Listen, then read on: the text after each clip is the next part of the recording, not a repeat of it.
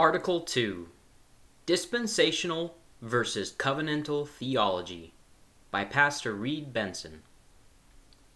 Most who study the Bible are willing to acknowledge certain basics of interpretation, such as the inerrancy of the text and the importance of historic context. But beyond these precepts, or perhaps undergirding them in an abstract way, the student of Scripture must establish another aspect of biblical interpretation. The question could be posed like this: what is the relationship between the Old and New Testaments? Two approaches have been developed.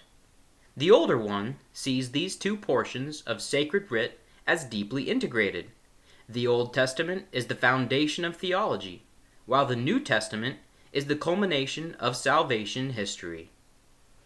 Known in recent centuries as Covenantal Theology, or Reformed Tradition, this understanding of the two testaments asserts that both are necessary, non-contradictory, complementary, and are progressive in their revelations to man, with no discontinuity as a reader proceeds from one to the other.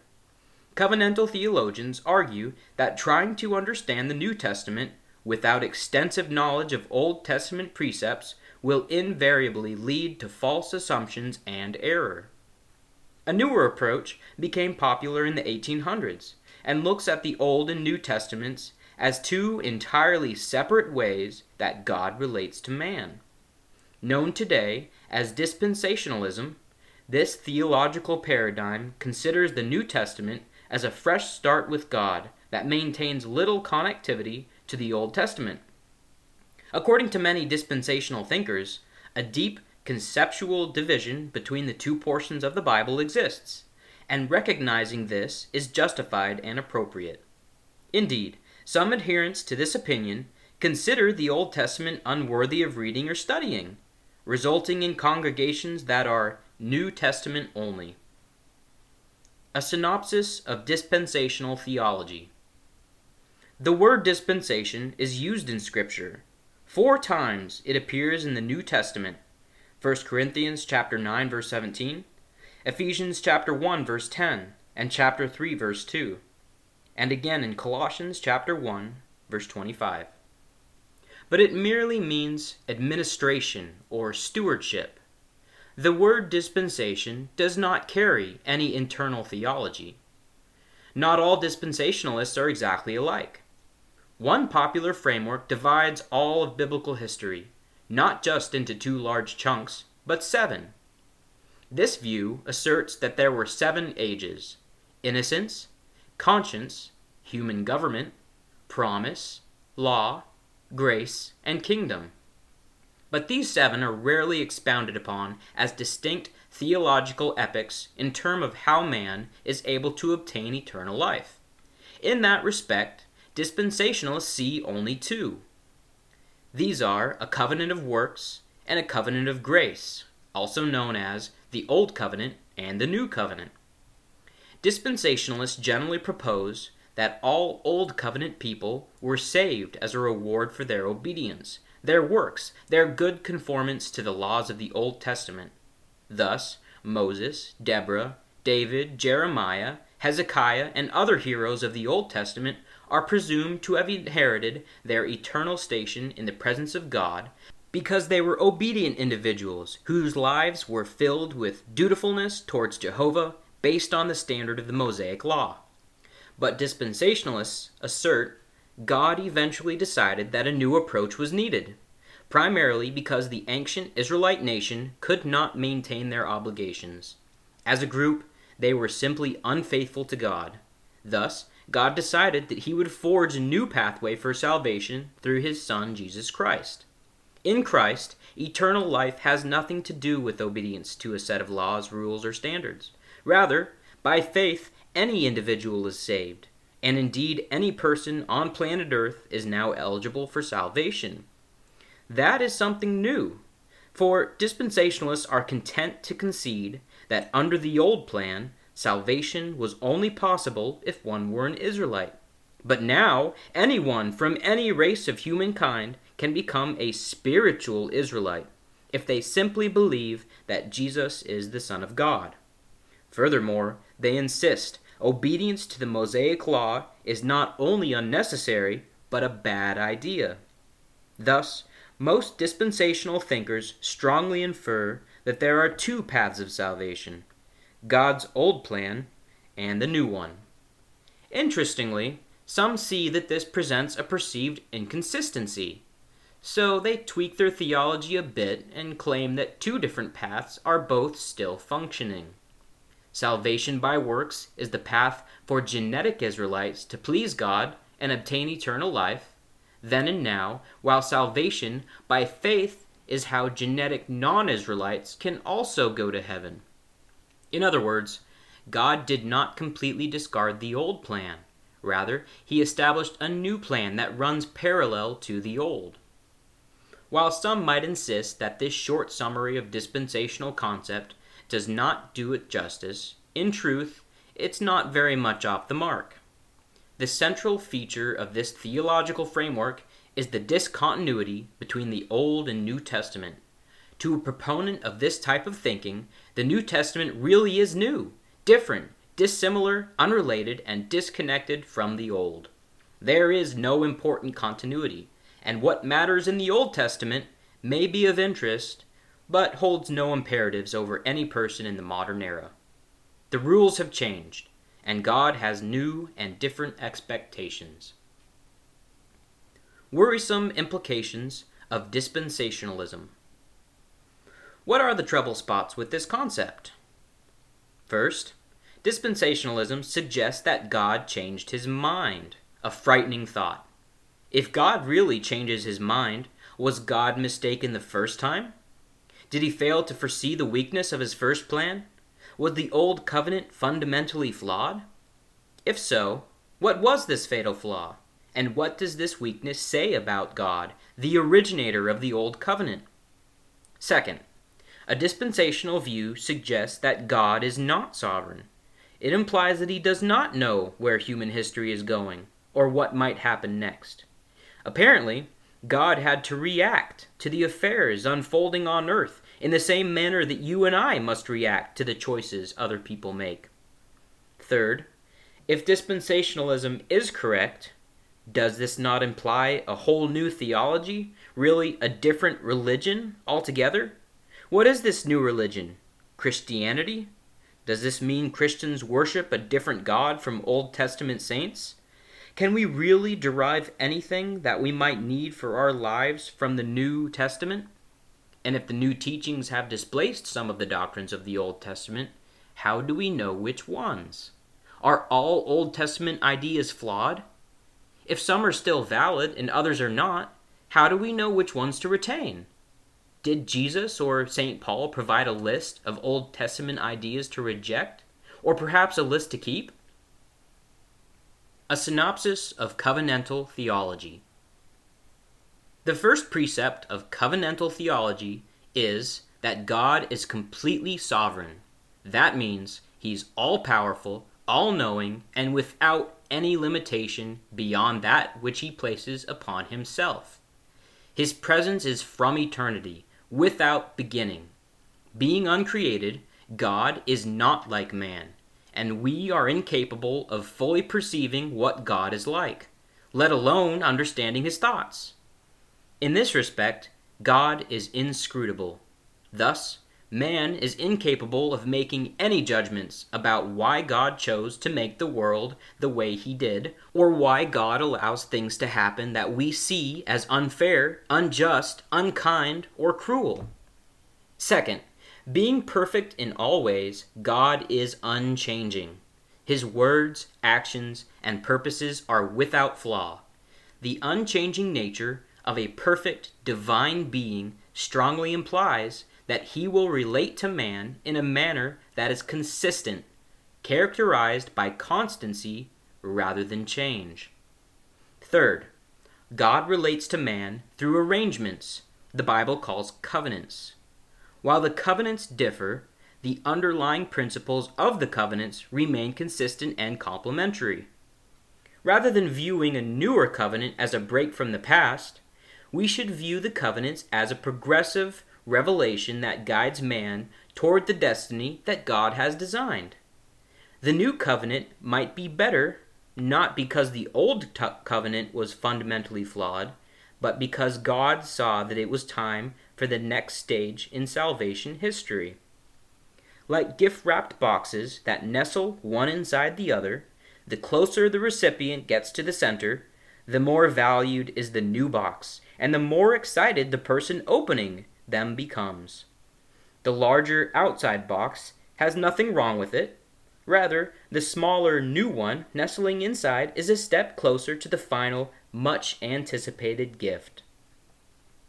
Relating to salvation and eternal life, covenant theology asserts that all people throughout history are saved by faith in Christ alone.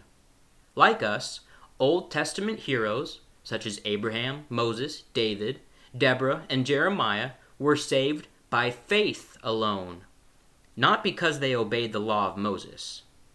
They looked forward in time toward a perfect sacrifice for sin that they, by faith, believed that God would provide. We look backward in time to that same sacrifice, Christ Jesus upon the cross at Calvary. False teachings that dispensationalism has encouraged. A great many dispensationalists are sincere in their love for God and Scripture. As the following false doctrines are outlined below, do not construe that those who advocate them are three-headed monsters. They are not greater sinners than anyone else, yet they are mistaken. And these errors are potentially serious enough to cause distress in the body of Christ, and thus might be called heresies. Two pathways to salvation. The most serious doctrinal error is the dispensational penchant to imply there is more than one pathway of salvation. Jesus stated in John chapter 14, verse 6, "I am the way, the truth, and the life. No man cometh unto the Father but by me." Faith in Christ alone is the only way to obtain eternal life. This is a cornerstone doctrine, one that Martin Luther rediscovered after much neglect on the part of the Roman Catholic Church.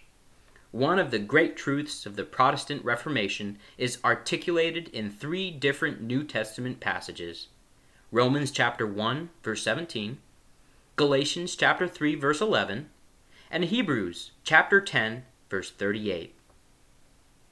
"For therein is the righteousness of God revealed from faith to faith, as it is written, the just shall live by faith." All three of these, however, are a quotation from the Old Testament and are introducing no new doctrine. From Habakkuk chapter 2, verse 4, "Behold, his soul which is lifted up is not upright in him, but the just shall live by his faith." The idea that all people of all human history are saved by faith rather than works is confirmed when we consider one of the greatest heroes of the Old Testament, Abraham. Consider what Paul said about Abraham in Romans chapter 4, verses 2 and 3. "For if Abraham were justified by works, he hath whereof to glory, but not before God. For what saith the Scripture? Abraham believed God, and it was counted unto him for righteousness." This is why the writer of the book of Hebrews wrote chapter 11, the portion of that epistle that emphasizes the faith of one Old Testament hero after another. All were saved through their faith that God would raise up a perfect sacrifice one day in the future. Many who use the dispensational approach to interpret Scripture truly advocate that while genetically non-Hebrew people come to God through faith in Christ alone, Hebrews, that is, genetic Israelites, can obtain eternal life through good works under the Mosaic Law. For these ethnic Hebrews, Christ is not needed. Such dispensationalists are usually supporters of the modern Zionist movement and assume that the people popularly called Jews in our time are indeed true descendants of the ancient people of Judah. In this, they are mistaken.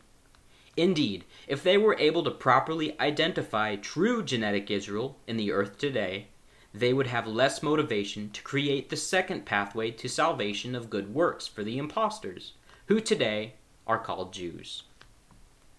Circumcision and baptism. Dispensationalists make another mistake when they consider the right of entrance into the two prime covenants. In the Old Testament, children are an integral part of the Abrahamic covenant from the beginning of life. Old Testament saints were instructed to recognize and confirm this in a singular action, circumcision of male children on the 8th day after birth. This was a formal act of faith on the part of the parent. No one in Abraham's house was asked if he wished to undergo this procedure. It was an act of Abraham's will and was mandatory upon all males, old men, young boys, and infants. Looking backward in time, St. Paul elaborated on the meaning of Abraham's circumcision. From Romans chapter 4, verse 11. And he, Abraham, received the sign of circumcision, a seal of the righteousness of faith, which he had yet, being uncircumcised, that he might be the father of all them that believe, though they be not circumcised, that righteousness might be imputed unto them also. You can perceive in Paul's comments the vital headship that Abraham provided, in which children partook in the grace of God through the covenant act of their father or husband. Women also stood under the spiritual cover of their husband or father. The New Testament era initiated another rite that stood in precise parallel to circumcision, without replacing the practical value of circumcision. It, nonetheless, superseded it in covenantal design. This is the rite of water baptism. What is the connection between baptism and circumcision? They both are signs of the ownership of Jesus Christ over the person who undergoes the rite. From Colossians chapter 2, verses 10 through 12. And ye are complete in him, Jesus Christ, which is the head of all principality and power, in whom also ye are circumcised with the circumcision made without hands, in putting off the body, the sins of the flesh, by circumcision of Christ, buried with him in baptism, wherein ye are also risen with him through the faith of the operation of God, who hath raised him from the dead. There is no question that the circumcision made without hands and the circumcision of Christ is baptism. The point not to be missed is that baptism and circumcision are both outward marks of Christ's redemptive work on the cross. Because circumcision pointed forward to Christ's sacrificial death, and baptism looks backward to the same, they are closely linked in Paul's mind, and almost, but not quite, interchangeable. They are two different covenantal signs designed to meet the same purpose. One is the providential sign and seal of faith God purposed for the Old Covenant, and the other is for the New Covenant. Circumcision looks forward in time to the coming Messiah, while baptism looks backward to the Messiah who already came. In the New Testament, there are at least three cases in which an entire household was baptized. Did these baptisms include infants or small children who lacked the maturity to grasp the meaning of what was occurring? It is probable that one or more did have young children. But it really does not matter, because the biblical use of the word household always includes everyone of all ages that stands under the authority of the head of that household. Throughout the ancient world, family solidarity was the normal mode of thinking and acting. This sense of family solidarity is why Paul could say that children in the home of a believer were holy before God, despite the presence of an indifferent spouse. Look to 1 Corinthians chapter 7, verse 14. It is thus clear that when the Bible uses the word household, it includes young children and infants, if any are present. They don't need special mention. Therefore, when the Bible describes the baptism of Lydia and her household in Acts chapter 16, verse 15, it's unreasonable to argue that this could not have included infants or young children. We can only assume, based on biblical precedent and usage of the word household, combined with the Hebrew concept of family solidarity, that if small children were present, they also would have been baptized. The same is true of the Philippian jailer who introduced Paul to all that were in his house, and was baptized, he and all his, from Acts chapter 16, verses 32 through 33.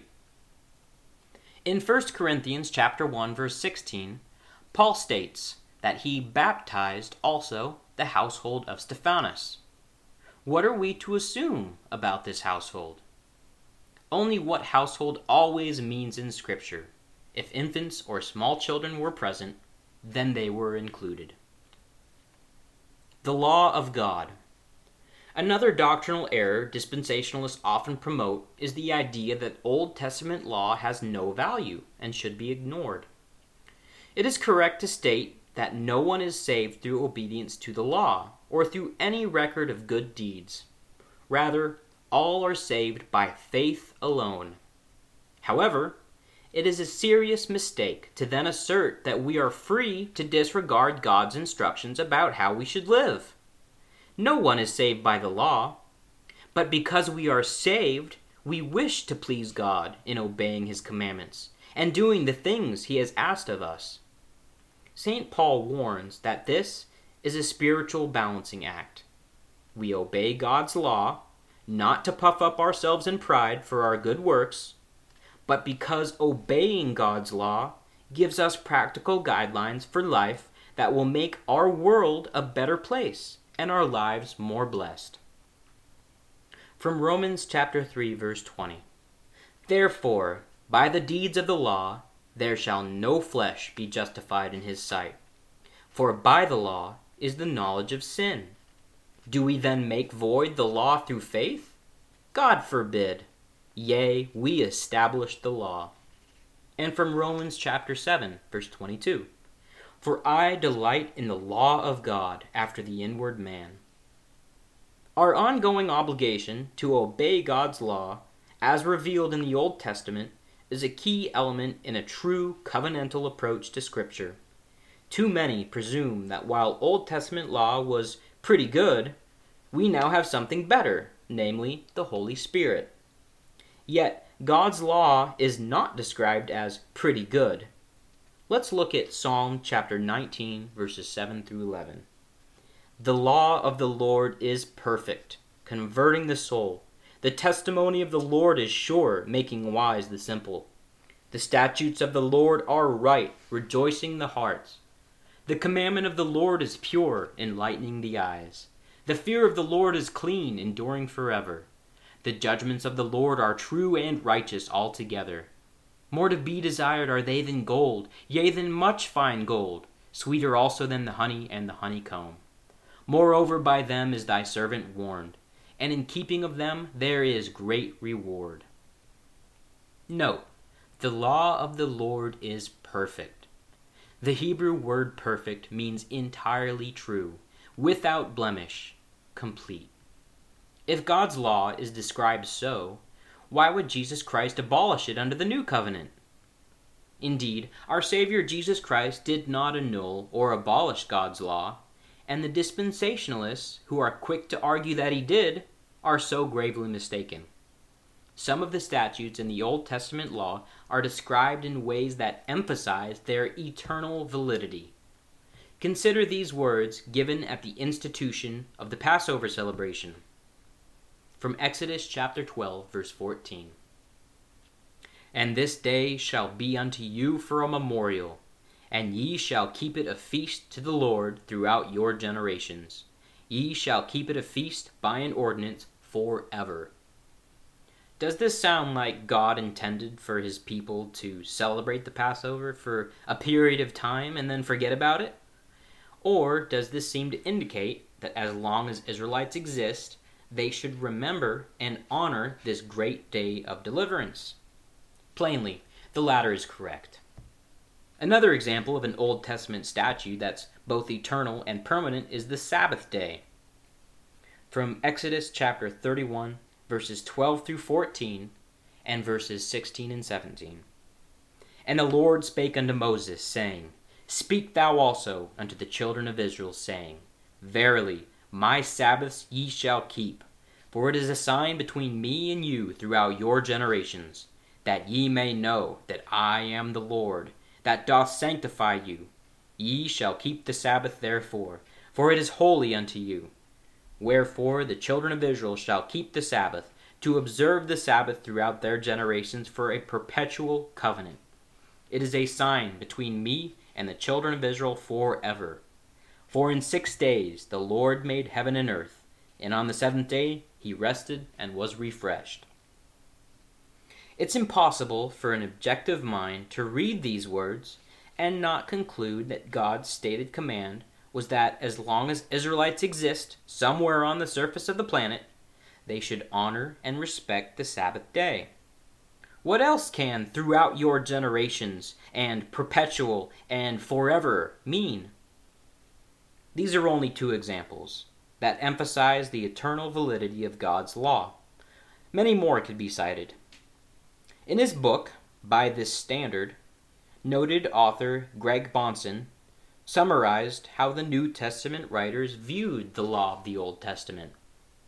From a quote from page 90, "In all of these ways, without elaborate introductions or explanations for departing from a general principle or perspective, the New Testament simply assumes the standing authority of every commandment of the Lord found in the Old Testament." Let us consider a few arguments from the New Testament that seem to teach that the law of God was brought to an end.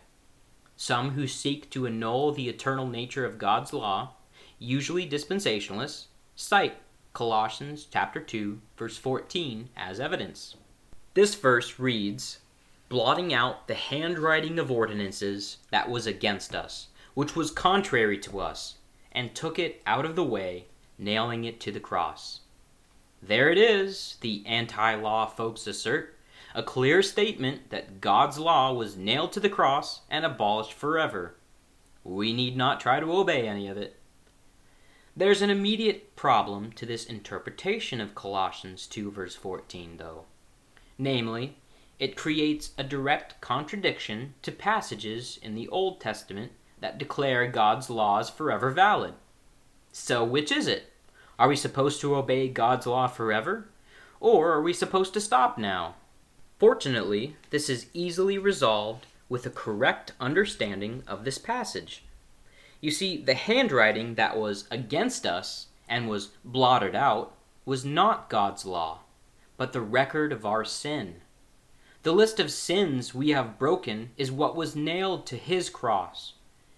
God's law remains, but now our transgressions are separated from us, as far as the east is from the west, from Psalms 103, verse 12.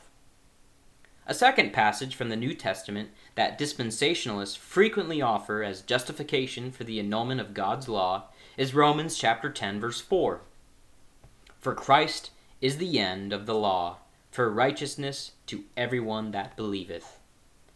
Frequently, those who have a dispensational frame of reference assume that this verse means something along these lines.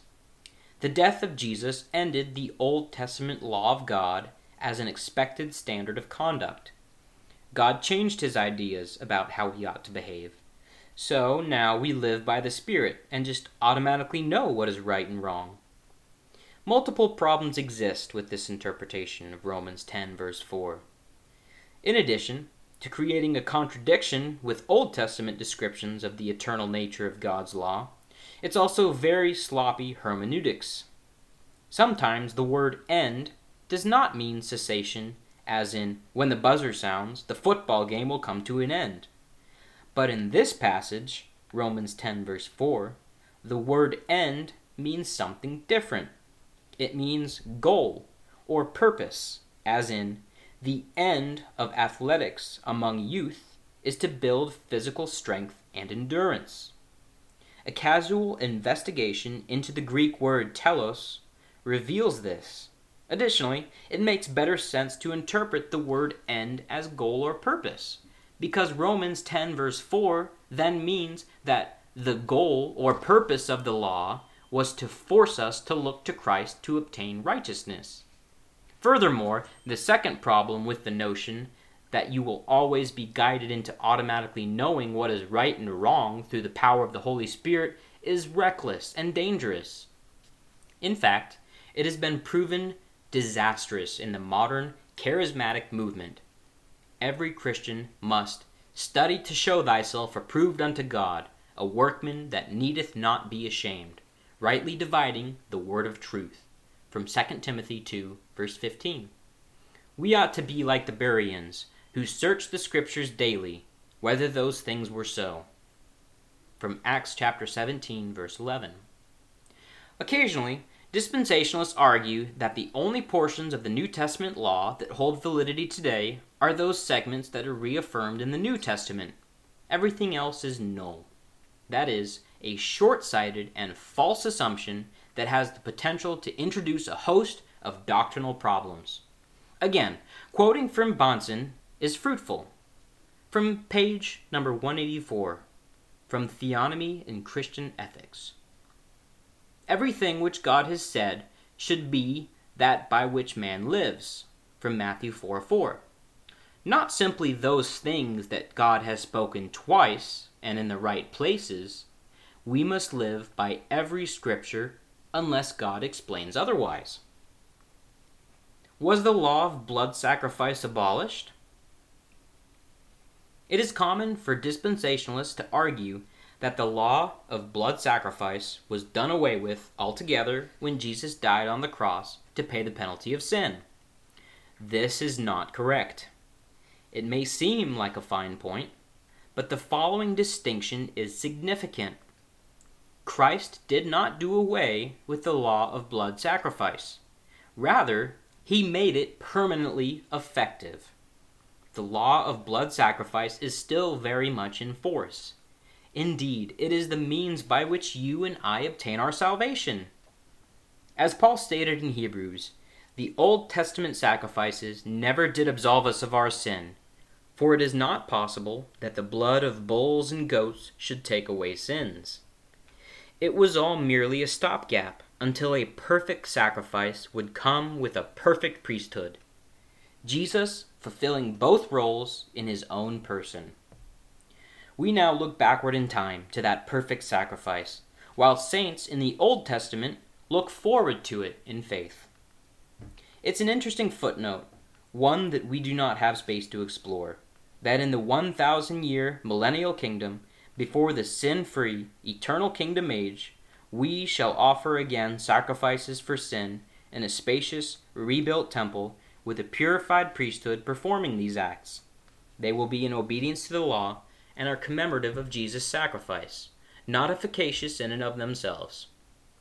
See Ezekiel chapter 43, verses 19, verse 25, and verse 45, and Isaiah chapter 56, verse 7, and again in Jeremiah chapter 33, verses 16 through 18, Hosea chapter 3, verses 4 through 5, Zechariah chapter 14, verses 20 through 21, and Malachi chapter 3, verses 2 and 3. One positive caveat regarding dispensationalists. Well, sort of positive. As this essay draws to a close, it is only fair and appropriate to observe one inclination of our dispensational brothers that is positive. Most dispensational theologians are adamant about reading and interpreting the Bible in a straightforward and plain manner, avoiding allegorical interpretations except where the text demands it. They tend toward literalism. This is quite refreshing, especially in one area of theology, eschatology. Reformed teachers frequently read difficult passages of prophecy and dismiss them as allegory or merely florid, metaphorical language. Consequently, Reformed thinkers effectively dismiss several chunks of Bible prophecy as not worthy of deep study or application. This weakness has the potential to make the dispensationalist shine when it comes to eschatology. but they always ruin their chance. How so? Dispensationalists often spend so much time and energy on Bible prophecy, probably the most obscure of all areas of theology, that they neglect other areas that are critical to spiritual health. Eschatology consumes them. They light upon small features of prophecy, sink their opinion deeply, and then heap scorn and ridicule upon all others who dare to disagree. They break fellowship and split churches, all because of a single disagreement about a narrow point of anticipated end-time events. The vast majority of books published in the areas of eschatology are out of the dispensational camp. An enormous variety of opinion exists, all of it forcefully fed with an abundance of overconfidence and only a paltry dose of humility. In conclusion, the eagerness with which dispensationalists attempt to drive a wedge between the Old and New Testaments and strain to find discontinuity is dangerous. While their motives are not in question, their premises are, for they draw conclusions that are mistaken. Three serious areas have been examined here: the dispensational view that two pathways exist to inherit eternal life, their insistence on avoiding covenantal baptism of infants and small children, and the disdain they hold towards God's law. Please guard your mind from these errors in theology and practice.